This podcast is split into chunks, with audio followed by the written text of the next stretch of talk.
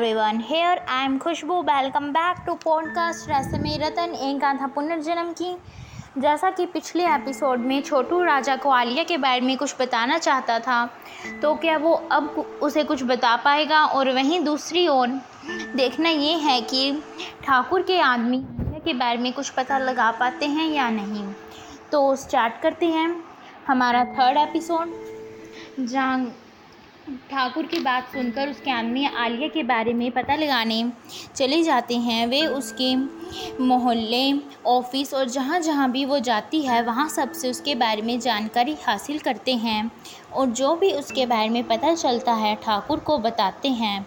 यह सब बातें जानकर इस ठाकुर इस बात पर और पक्का हो जाता है कि उसका आलिया पर शक सही है।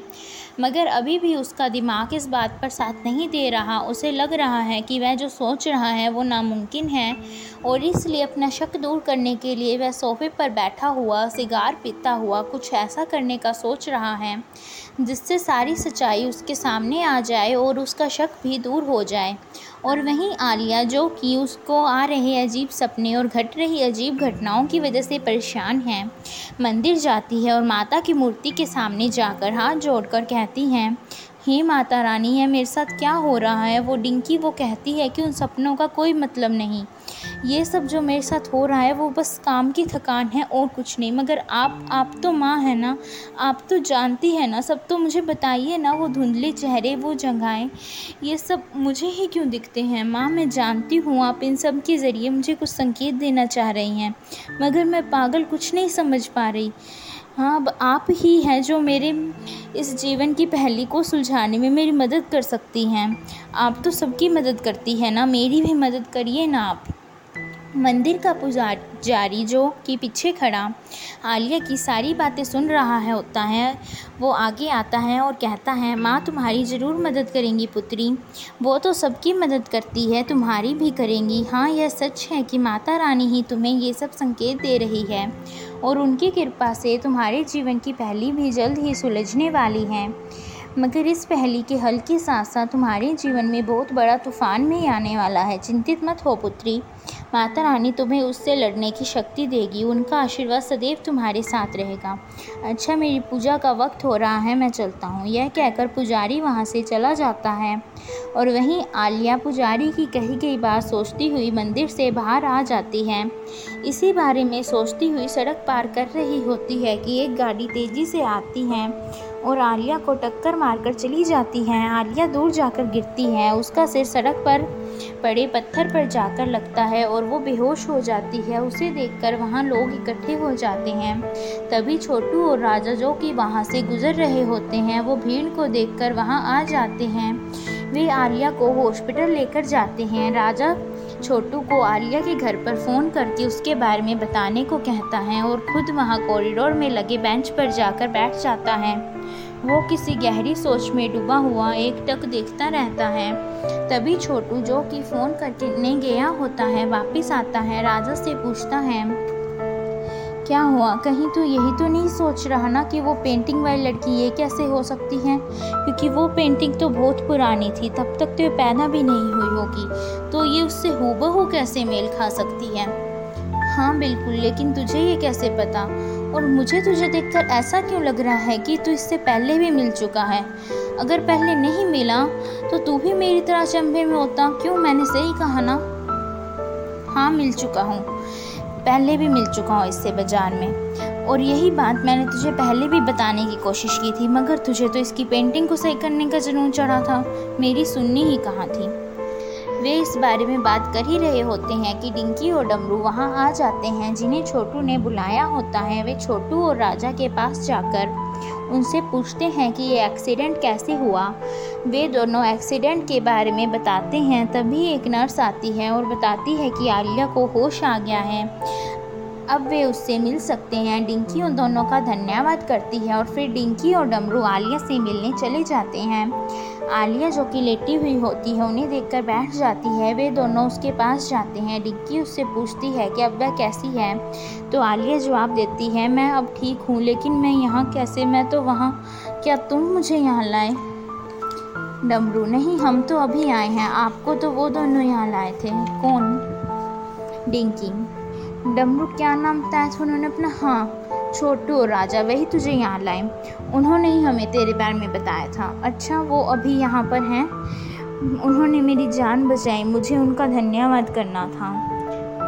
डमरू हाँ मैं अभी बुलाता हूँ। डमरू के बुलाने पर वे दोनों अंदर आते हैं, जैसे ही आलिया की नज़र उन पर पड़ती है। उन्हें देखते ही उसका सिर चकराने लगता है। फिर वही धुंधले चेहरे उसके सामने आने लग जाते हैं। वो ज़ोर ज़ोर से चिल्लाने लगती है। यहाँ से चले जाओ चले जाओ यहाँ से, प्लीज़ प्लीज़ यहाँ से चले जाओ। और इसी तरह चिल्लाते चिल्लाते वो बेहोश हो जाती है। उसके अचानक बदले व्यवहार को देखकर सब हक्के बक्के रह जाते हैं। डमरू डॉक्टर को बुलाने जाता है और वहीं छोटू गुस्से में कमरे से बाहर आ जाता है। राजा भी उसके पीछे पीछे आता है।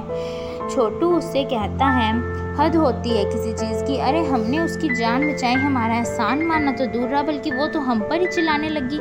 मुझे तो लगता है ये लड़की पागल है। तभी तो मानना कि हम चोर हैं, मगर हमारी भी तो कोई इज़्ज़त है कि नहीं? अरे, अगर हम उसको सही वक्त पर यहाँ नहीं लाते तो वो ज़िंदा भी बचती या नहीं बचती? बस यार, शांत हो जा। अब जो हो गया, सो हो गया। अब ठीक है ना? ठीक है? क्या ठीक है इसमें?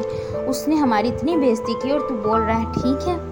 अच्छा तो नहीं किया उसने, मगर यार पता नहीं क्यों, आज पहली बार किसी की बात का बुरा नहीं लग रहा। तुझे सच में बुरा नहीं लग रहा? तू ठीक तो है ना? हाँ मैं ठीक हूँ। अच्छा तो वो सब छोड़ और मेरे साथ चल। तुझे अपना नया शिकार दिखाता हूँ। राजा छोटू को अपने साथ ले जाता है और वहीं डमरू डॉक्टर के साथ कमरे में आता है। डॉक्टर आलिया को देखता है और फिर पूछता है, क्या आपने इनसे कोई ऐसी बात की थी जिससे ये डिप्रेशन में आ गई डमरू नहीं? ऐसी तो कोई बात नहीं की। डिंकी, डॉक्टर, सब ठीक तो है ना? कोई चिंता की बात तो नहीं है ना? नहीं, ऐसी तो कोई बात नहीं है, बस डिप्रेशन की वजह से इनका बीपी लो हो गया है। चिंता की कोई बात नहीं है, ये जल्द ही होश में आ जाएगी। बस आप इस बात का ख्याल रखें, ये ज़्यादा टेंशन ना लें। फिर डॉक्टर वहाँ से चला जाता है। डॉक्टर के जाने की कुछ देर बाद डमरू भी चला जाता है। डिंकी वहाँ लगे बेंच पर बैठी हुई।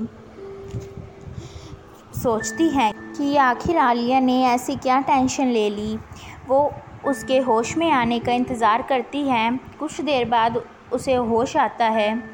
डिंकी उससे पूछती है डॉक्टर कह रहे थे, डिप्रेशन की वजह से तेरा बीपी लो हो गया और तू बेहोश हो गई। अब ऐसी क्या टेंशन ले ली तूने? और तू दोनों को देखकर चिल्लाने क्यों लग गई थी? कुछ नहीं यार, बस ऐसे ही, तू छोड़ ना। वैसे भी तुझे बता तो कौन सा तू मेरी बात का यकीन करेगी? अच्छा ठीक है, मत बता। बस मगर मुझसे वादा कर। अब तू कोई स्ट्रेस नहीं लेगी। किसी भी बारे में फ़ालतू नहीं सोचेगी, ठीक है? आलिया हाँ में अपनी गर्दन हिलाती हुई मन ही मन सोचती है कि उसकी असली चिंता तो तब ही दूर होगी जब उसकी ज़िंदगी की यह पहली सुलझेगी। वह अपने ख्यालों में खोई हुई होती है कि तभी डिंकी उससे पूछती है, एक बात बता ये तेरा एक्सीडेंट कैसे हुआ? मतलब इतनी बड़ी गाड़ी तुझे दिखाई ही नहीं दी? कहाँ खोई हुई थी तू? देख, मेरा सिर बहुत दर्द हो रहा है। मैं तेरे सारे सवालों के जवाब बाद में दूँगी। तू अभी मुझे आराम करने दे। ऐसा कहकर आलिया सो जाती है और वहीं डिंकी मन ही मन सोचती है कि ज़रूर कोई बात तो है। जो आलिया उससे छुपा रही है, वह क्या बात है? यह उसे पता लगाना ही होगा। डिंकी आलिया, क्या छुपा रही है? इसके बारे में कैसे पता किया जाए? यह सोच ही रही होती है और वहीं दूसरी तरफ़ ठाकुर की हवेली पर उसके आदमी भागते हुए ठा, उसके, ठाकुर के पास आते हैं। ठाकुर मुंशी से आने वाले इलेक्शन के बारे में बात कर रहा होता है। तभी उनमें से एक बोलता है, माफ़ कीजिएगा ठाकुर साहब, हमने आपके काम में दखल दी, लेकिन बात ही कुछ ऐसी है। क्या बात है? ठाकुर साहब, उसका पता चल गया वह आजकल शहर से मीलों दूर जंगल में गुफा में रहता है। अच्छा तो आजकल वहाँ ठिकाना बना रखा है उसने। मुंशी, माफ़ कीजिएगा ठाकुर साहब, मगर आप किसकी बात कर रहे हैं? वही जिसकी हम सालों से तलाश कर रहे हैं। सुना है, जो हमें चाहिए, उसका बहुत ज्ञान है उसे, और उस रिपोर्टर के बारे में भी काफ़ी कुछ बता सकता है। बस वो एक बार हमें मिल जाए, फिर जो हमारा उस रिपोर्टर पर शक है, वो भी दूर हो जाएगा और जो हमें चाहिए, वो भी हमें मिल जाएगा। तुम जाओ और गाड़ी निकलवाओ, हम आज ही वहाँ जाएँगे। तो ठाकुर किस आदमी से मिलने जाना चाहता है? आखिर वो कौन है जिसकी तलाश है ठाकुर को? तो ठाकुर ने वहाँ जाने का फ़ैसला कर लिया है। और इसी के साथ हमें यह भी पता चल ही जाएगा कि आखिर वो आलिया के बारे में क्या बता सकता है और क्या चाह, पाना चाहता है ठाकुर उससे, जिससे पाने में वो उसकी मदद कर सकता है। और वहीं जानना तो ये भी है कि आखिर आलिया को ऐसा क्या हुआ जो वो राजा और छोटू पे चिल्लाने लग गई। तो चलिए, इन सभी सवालों के जवाब हमारे अगले एपिसोड में मिल ही जाएँगे। So wait for episode four और देखते रहिए पॉडकास्ट रैसे रतन एक गाथा पुनर्जन्म की। Thank you